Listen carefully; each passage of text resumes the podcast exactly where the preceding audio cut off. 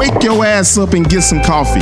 To us, coffee isn't just a beverage. It's a community. It's an accumulation of the global network of fair trade farmers to the independently owned coffee shops working together to bring the freshest coffee to their local neighborhoods. You're listening to Coffee and Power by Acme Radio Live. Good morning, good morning, good morning.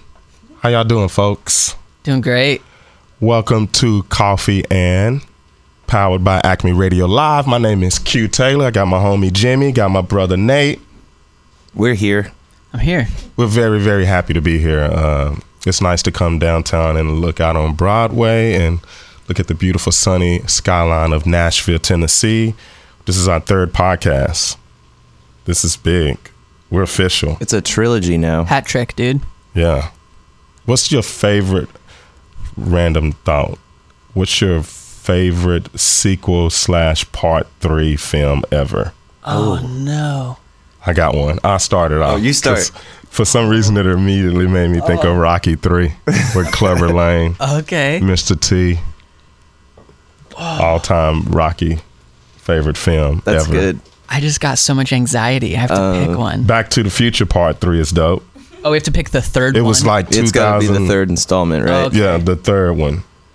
I think the Matrix got a dope part three, but I Oh, don't man. remember as much. Matrix is tough for me. The first one's so good, but Well- the, the other two felt like uh, straight to DVD.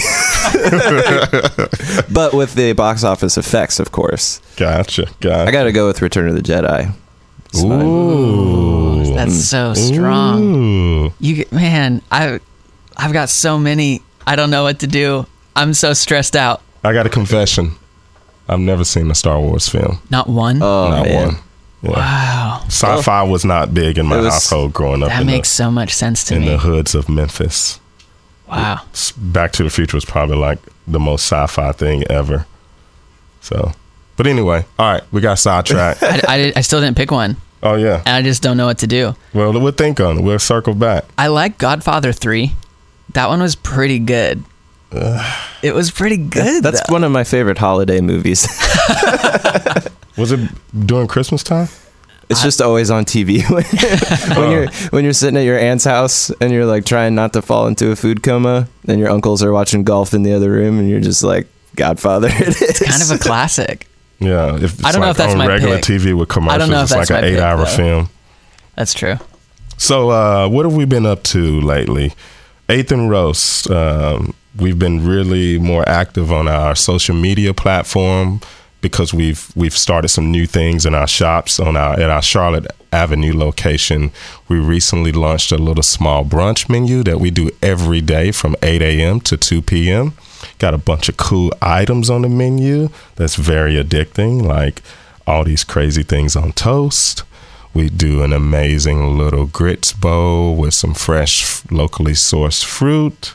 And we have some amazing omelet items and all kinds of cool stuff that's fantastic. And it's been really good. I mean, the city is like, it's, it's crazy. Like, families are in there, little kids is trying to order mimosas, and we have to check their IDs.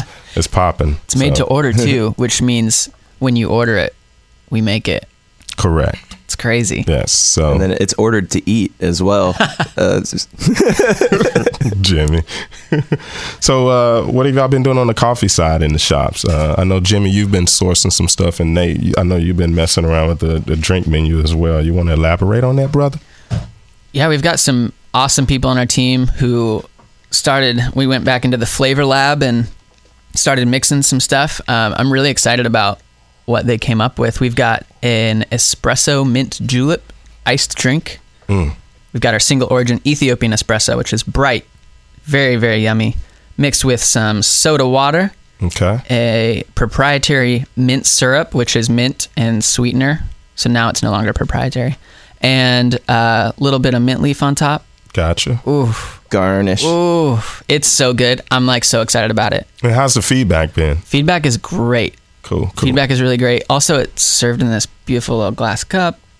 If you Come want to try it. feel like you're having a cocktail in the middle of the day, but It's- you're not. It's so refreshing. I love Yeah. it. And then we've got a black lavender cappuccino, uh, which is just our espresso, normal cappuccino, but with our black lavender syrup, just black tea and lavender in a simple syrup.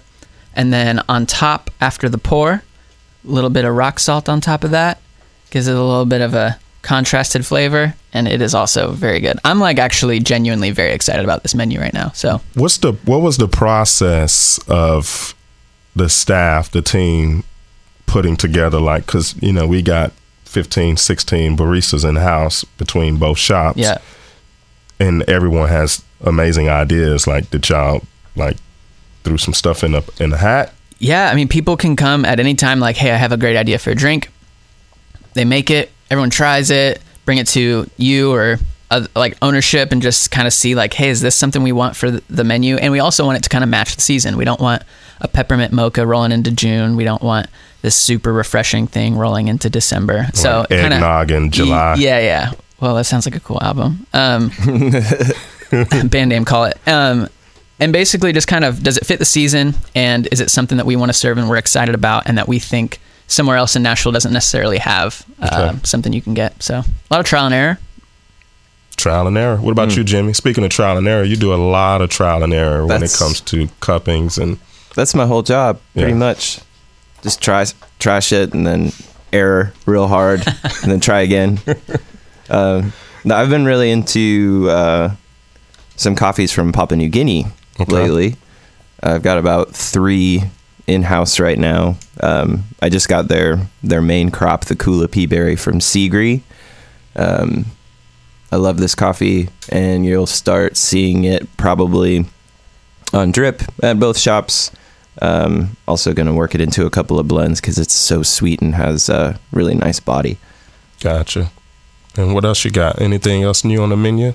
Um, coffee wise, I've got a got a new Guatemalan coming in fairly soon. Mhm. Not entirely sure when, so don't quote me on that. But Gotcha. that's in that's in the wings.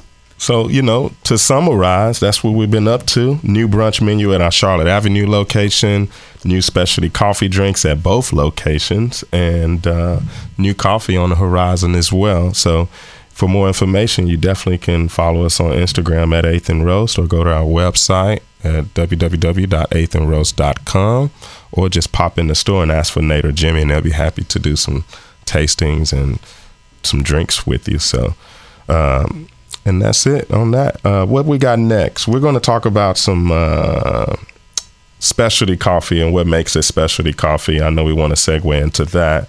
Uh, Jimmy, what was your thoughts on uh, you? You this is kind of your podcast when it comes to what we want to bring to the table with bringing an education standpoint. So, what do you want to do with the specialty coffee aspect? Um, I think just making the distinction between coffee as a commodity and coffee as like a specialty product. We we've done this with other beverages like wine, for instance. Um, people care about where wine is grown. They care about you know the region. They care about the soil. They care about the process after it's been harvested. Um, anyone ever heard skin contact referring to wine process? Yeah. So coffee is very similar in in the same regard. Each of those things can affect the way that a coffee tastes. Um, the problem is, as Americans, we've been consuming coffee as a cheap commodity for you know basically post World War II on. Everybody had it in their house. Most of the time, it was crystallized and it was sitting in a can and it was ready to just have hot water poured on top of it and you know stirred up and it's ready to go. Uh, we didn't really think of it as this thing that was like delicious and worth spending money on. It was more of just like a. It, it was like with your pack of cigarettes, your twenty-five cent cigarettes. You know. Mhm. Um, so basically, the first wave. There are technically three waves of coffee, and that first wave in America was basically that instant coffee period. The Folgers era, basically, right? Yeah, Folgers, Maxwell House, massive companies dominating the, the you know basically like the Budweiser and uh, Miller and Pabst of coffee, uh, but it was in everyone's house. Um, the second wave of coffee, you could kind of define that by um, the time period when everyone started to have auto drip coffee machines in their homes. That was like the new thing. Was here's this automatic pot.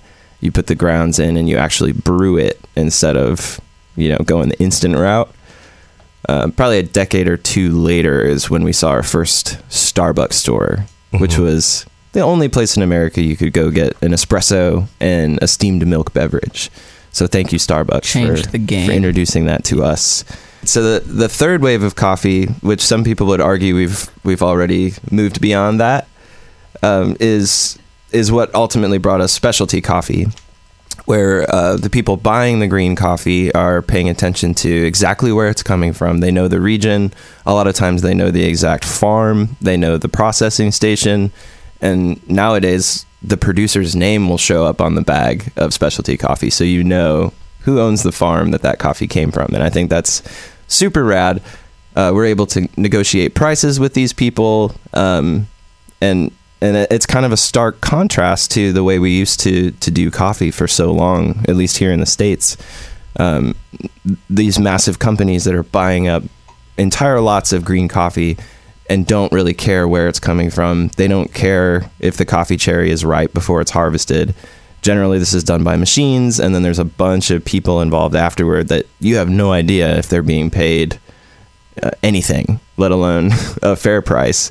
To so to expect a really stellar product out of that type of situation uh, doesn't make a whole lot of sense. Right. But with specialty coffee, the goal is entirely different. We're not trying to acquire as much as we possibly can for as cheap as we possibly can. We set a standard and say, this is what I would like.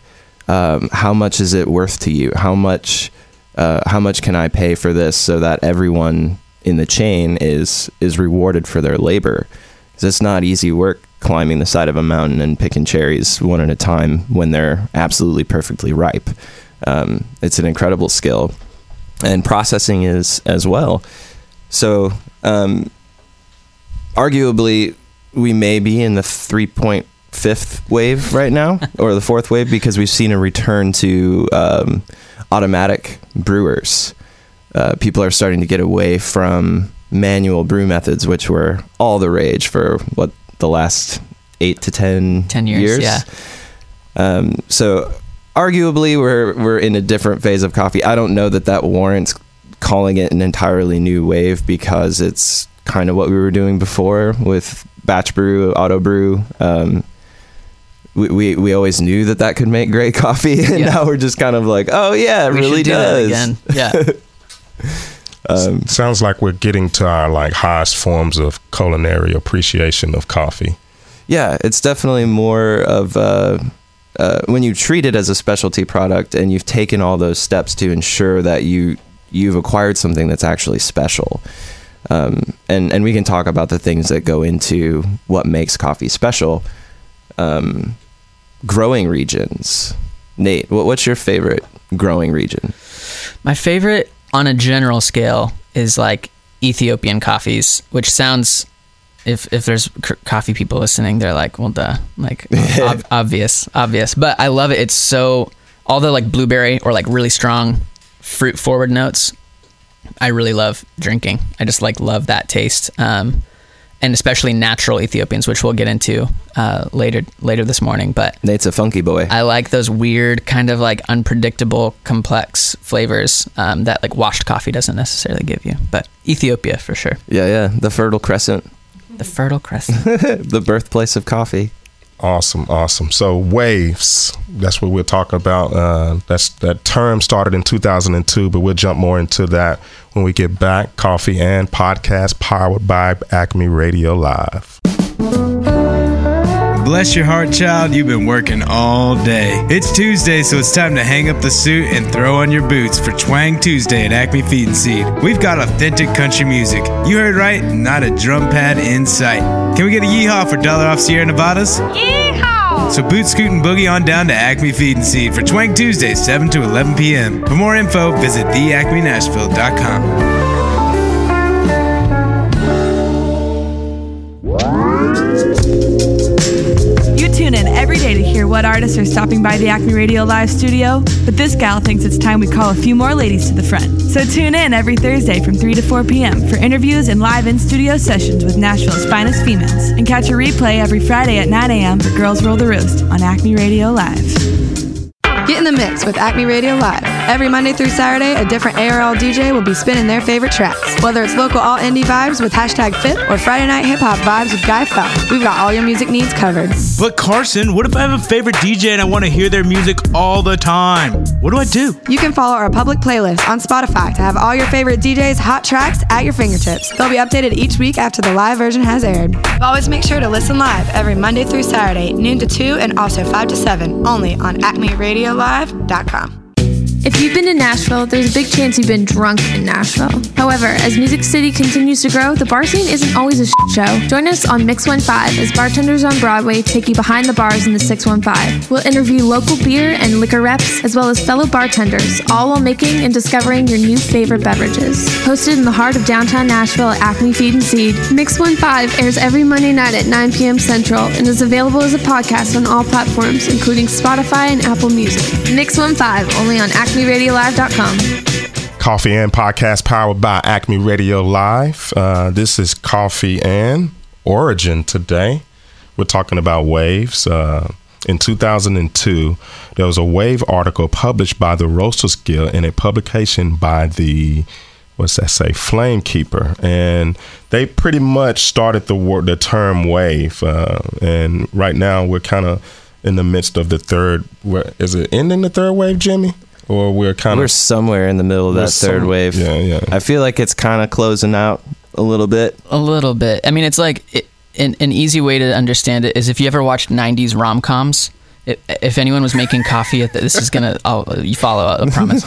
if you were watching '90s rom coms and Tom Hanks was like, "Oh, come check out my cappuccino machine," like no one says that anymore. Now it's like, "Oh, I've got a latte machine." That's like the second and third wave. okay okay okay it's the same machine, but but we just do different things now. That's what's up. Oh, third. Oh, third. Speaking of thirds, we talked about best third movies or whatever. What's your favorite all-time third album? Don't do this to Uh, me. What you got, Jim? You got some? I know without a doubt what mine is. What is it? Okay, computer. That's Such a, Radiohead. that's such a good musician. They made it in a haunted house. That's pretty How is that not rad? That's pretty cool. I'm not a big fan of Radiohead. That's okay. That's just me. My favorite all-time third album. You know, a lot of people are gonna debate this, but it's "Good Kid, Mad City" by Kendrick Lamar. Mm. People don't realize that was his third album. That was his third album. That was his third album. Oh no! Yeah, you thought it was his first. I thought it was "To Pimp a Butterfly" and that was gonna be my answer. Oh, Just ruined. Wiped it. Gotcha. Wait, how is that his third? When he came out with Section 80, and then he had another album before that. I can't remember the first album he came out with. Oh, well, there goes my answer. Sorry, I love buddy. "To Pimp a Butterfly," but now it's it's my favorite fourth wave album. Next time we're when we're actually in the fourth wave, we'll ask you again Next next year. next year when when that happens. So favorites. Uh, we want to talk about regions now, right? And Yeah. and dive into that. I'm a Costa Rican guy. I'm a Guatemalan guy, and uh, Nate, you said a few things as well, right? Yep, love those love those Ethiopian African coffees. Um, they're they're just my favorite consistently. But specifically the natural naturals. natural Ethiopians. Yeah, which Explain that. Explain that. we can we can dive into that right now. Go Let's- for it. Let's do that. Go for it. Cool. So, uh, not only the region affects the way the coffee tastes, but the way it's processed after harvest has a huge impact on the, the overall character of, of the coffee. So, if you've got a natural Ethiopian versus a washed Ethiopian, a washed Ethiopian is going to be a lot more dense. It's going to have a lot more acidity. It's going to be a lot brighter in the cup, and it's going to have more of a tea like body. Um, that's a direct result of the process, not necessarily the farm that it came from, the type of coffee plant, et cetera, et cetera. Um, the process is what impacts that particular aspect. Right. Uh, so in natural coffee, let's say it's sourced from the exact same, it's a micro lot that's like right next to this washed Ethiopian that you had. The natural is going to have more body.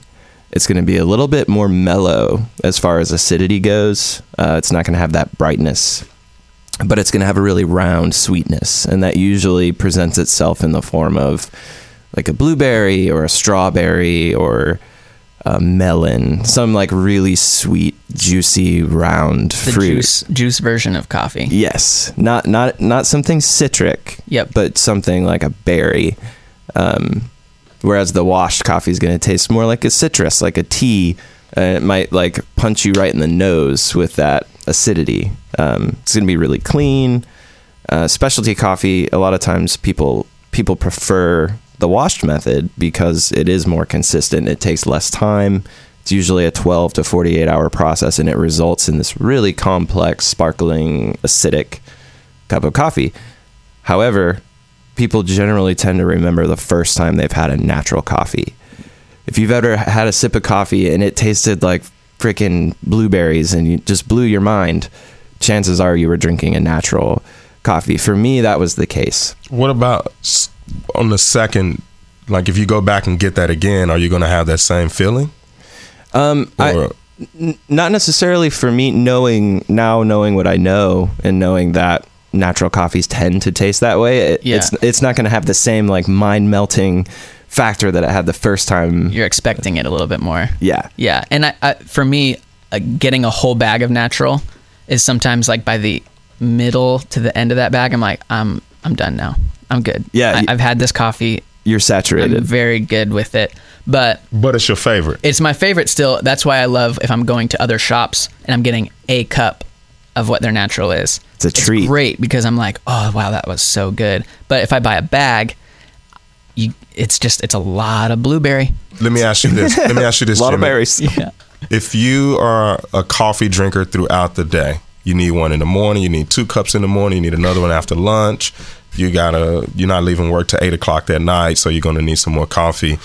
Do you want to stay on the, you want to go on the wash side, or does that question not apply to what you're trying to explain? Um, are, are we talking about caffeine content? Well, no, or- just. Are you still getting all of that flavor and all those feelings of that natural coffee throughout the day? Okay. You see what I'm saying? I get what you're saying. Yeah. I, t- I tend to use, like, for instance, my, my favorite coffee I've ever had was a natural Burundi, which is super rare. You don't see a lot of natural coffees coming from that region. I've only ever had two of them, and they've both been stellar. I wouldn't drink that cup every day because it would probably ruin it a little bit for me. Um, honestly, when I when I get to work, I'm drinking the stuff that we're selling a ton of, like the like the French on drip, Guatemala. which is a blend. I always try the blend, and then I switch over to the single origin uh, drip option, which is usually a Peru or a Guatemala, both washed. Um, and then I'll try something on the espresso bar, which our espresso blend has a mixture of natural and washed coffees um, on purpose, of course. And then we have the natural Ethiopian on the espresso bar too. So I, I generally, when I'm at work, I'll kind of work my way through like the main offerings because I like to taste those things every day. I like to know that they're tasting the same as they did yesterday, if not a little better. Yeah, having a natural every day is like drinking a dessert wine every night. It's like you're not going to want to do that. Yeah. all And it's the like time. I love going to Sump and getting a cup of their Yemen for like eight bucks. But that's not like my daily Totally. thing. That's that's me as somebody who really likes coffee. I'm gonna go do that once or twice a month. Although my Maybe. grandmother does, she drinks dessert wine literally every night. I was just like, hold on, hold on, mate. so Oh yes. I love your grandmother. she's good people. Happy Mother's Day. Shout out. Happy Mother's up? Day. Yep. Yeah. So uh, the process, you said, uh, you- to recap, the natural has more mellow, the body is different.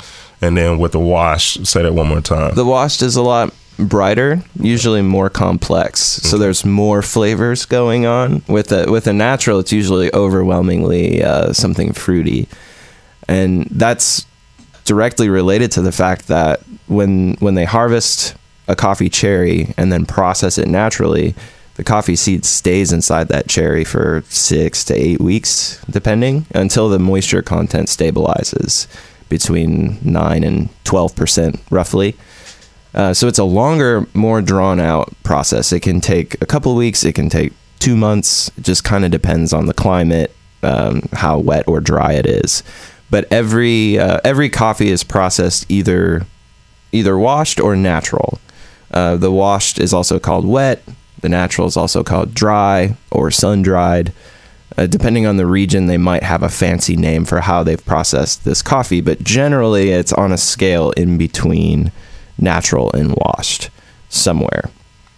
Um, we have some coffees that are pulp natural. A lot of Brazils are pulp natural, and that's like a real happy medium between washed and natural. So you get some body, you get some sweetness. You don't lose the acidity completely. There's still a little bit of that there. And what are some of the factors that are affecting the way these coffees are tasting?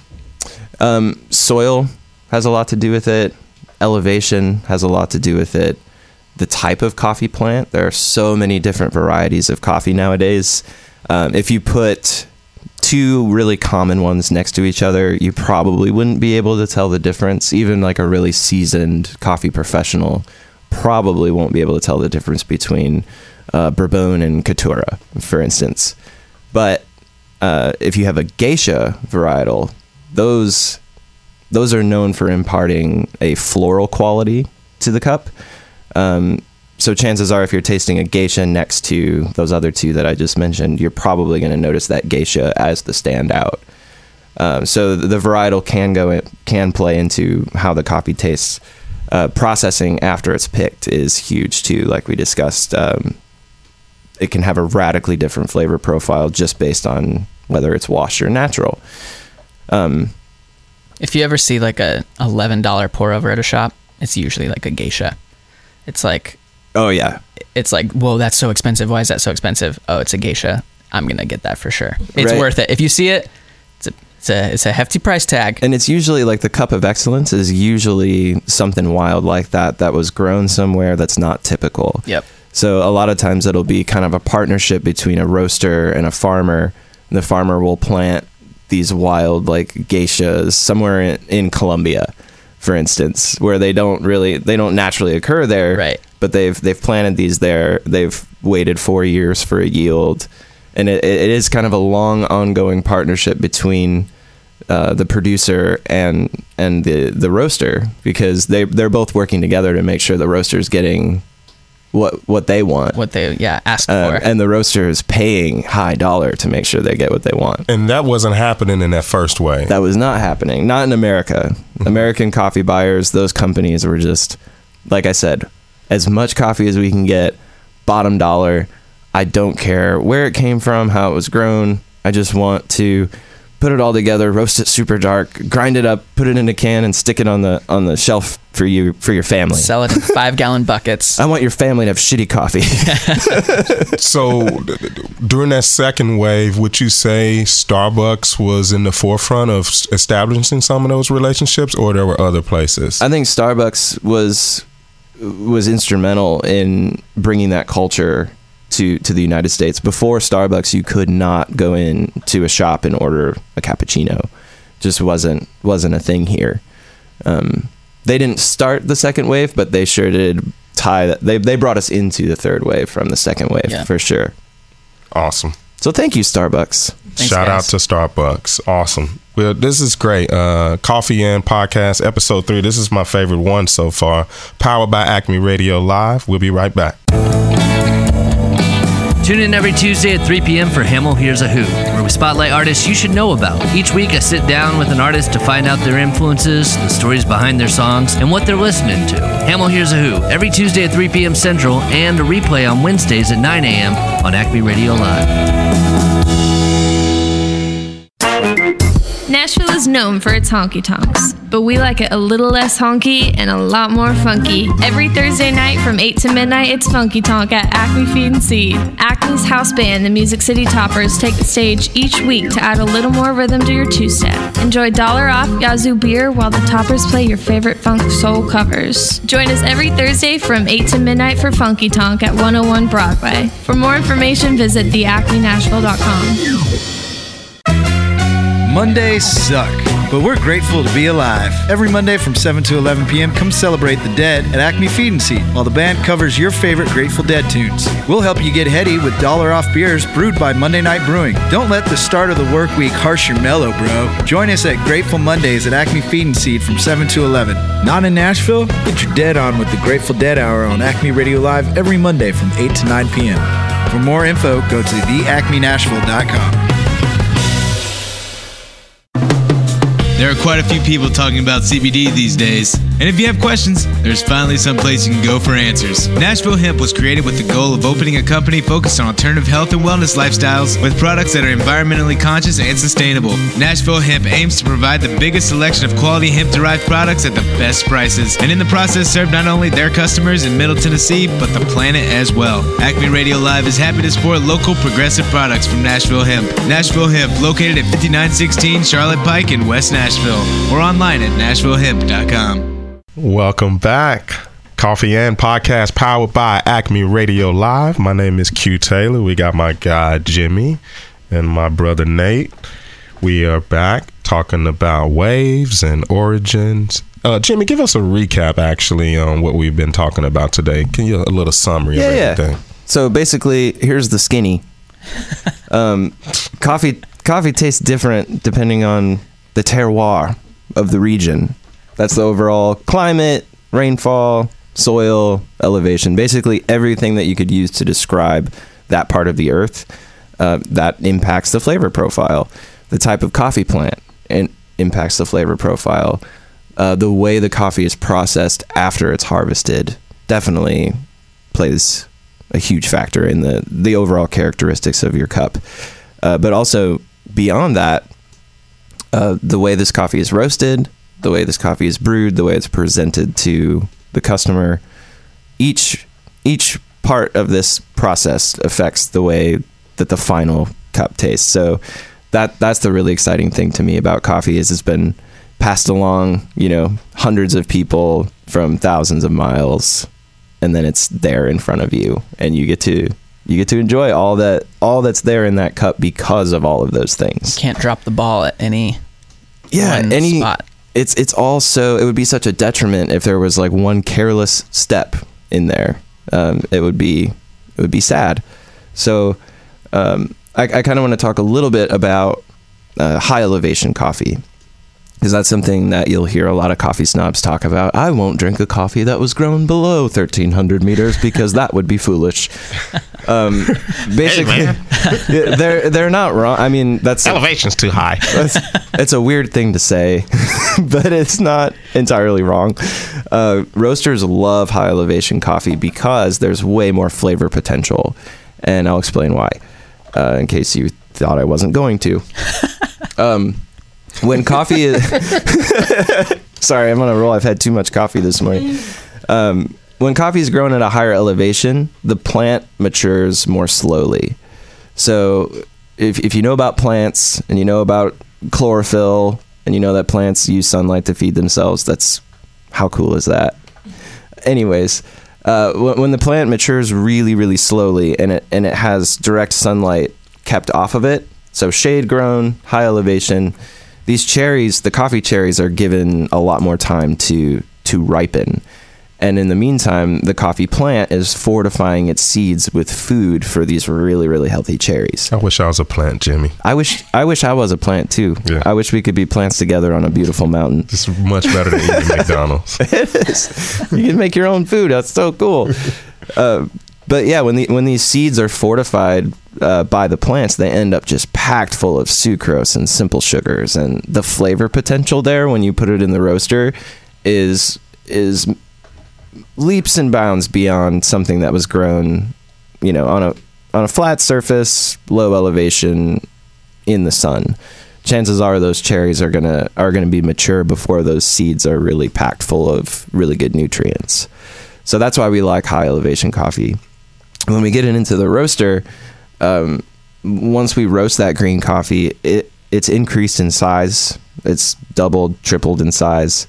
Uh, it's lost about 15% of its weight, but it's also it, the the roasting process has created over 800 volatile compounds just based on what was there in that green coffee to begin with. So the more potential you have sitting in that cellular structure of the green coffee, the more flavor potential you have when it comes out of the roaster. And to me, that's like the most exciting thing when you get a new coffee and you're like, oh, it was grown way up high. Look at all these compounds. right?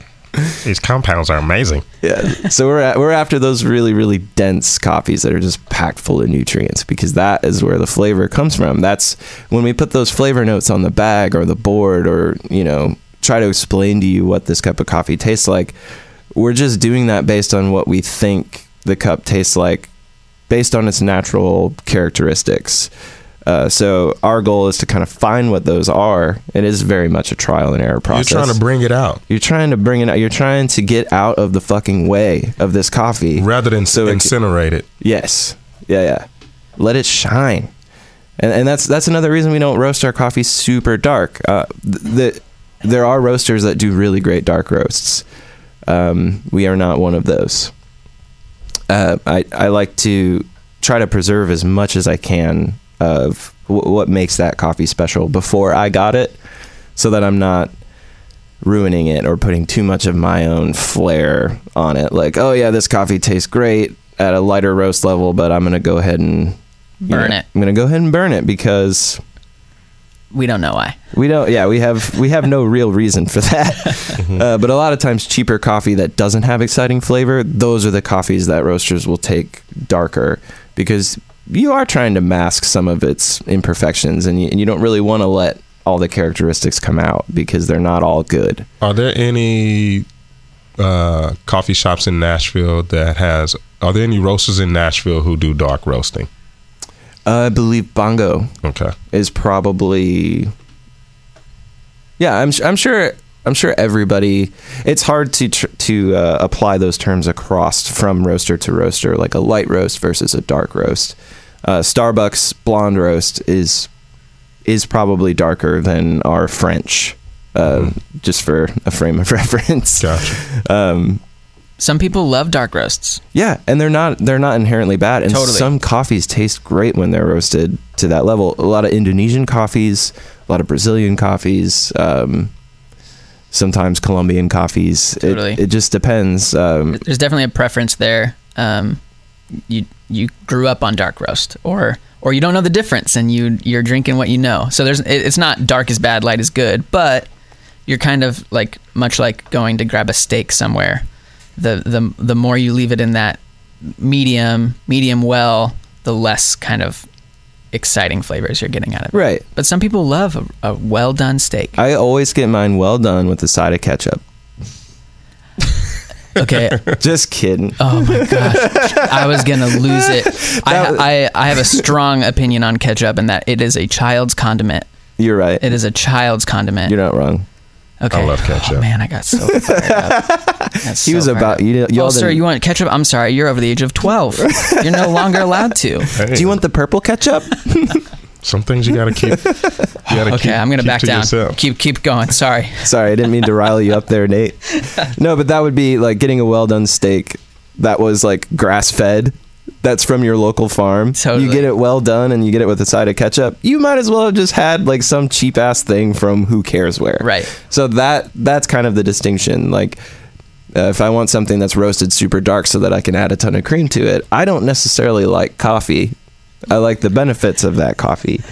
Um, I, it might be my coffee, and I like my coffee this way, but it's not. Uh, I'm not interested in any of those things at that point. Where the coffee came from, how it was processed, how it was roasted, don't really care because those aren't the flavors that I'm not interested in tasting what that coffee has to offer at that stage. Right. It's kind of the same with you know cooking all the flavor out of the steak and then dousing it in child's condiments. Child's condiments. Gotcha. So, help someone. Uh, help someone. How do you help someone who's trying to come in and buy a cup of coffee get what they want to order? It's a great question. Um, usually, when someone comes in and they're like, "What do you guys have? What's on your menu?" I'm going to go through kind of what we talked about in episode one, what we offer as as drinks. Um, but then I'm going to ask them like, "What do you like to drink? Like, what if if it's just black coffee? If they're looking for a pour over or a, or a drip, I'm going to ask them like, "What what do you like to drink? What what flavors do you not like?" And they're the words I hear a lot are, "Oh, I don't like. I, I don't want it too strong." And and that's an interesting adjective because do they mean super caffeinated do they mean really really acid, like too bitey of a flavor, too much body, and so I kind of have to kind of extrapolate what they mean by that. Um, and so I'll ask those questions. I'll be like, "Are you looking for caffeine? Is that what you mean by strong, or do you want it? You don't like it super dark and and full bodied?" And they'll be like, "Oh yeah, yeah, that. I don't like that." I'm like, "Cool. Well, I've got this great light roast Guatemala on." So it's it's kind of like a another trial and error. Like, what do you mean here? Okay, cool. Uh, do you like really fruit forward things? Okay, nope. Then I'm not going to take you to our Shakiso because that's a very fruity coffee. I'm going to take you to uh, our Guatemala. That's a really good in between of of not too not too fruit forward, not too bright, but it's got like really good kind of cocoa and almost like a honey syrupy flavor to it, and and people are going to be uh, more more happy with that than the Ethiopia. And it's got that delicate acidity from that rich volcanic ash that it was grown in in the Pacaya region of Guatemala. So it's not a ketchup latte. Your pocket Not a ketchup protector is latte. showing. Jimmy. Sorry, cool, cool, cool. y'all couldn't see that, but I pushed up my imaginary glasses. love them. So another question I wanted to ask you to go back to the wave content was the third wave versus what there's rumors that we're almost going back we're headed to a fourth wave. Uh, do you have any insight on what that means and and how that ties into what we're doing at our shops or anything like that?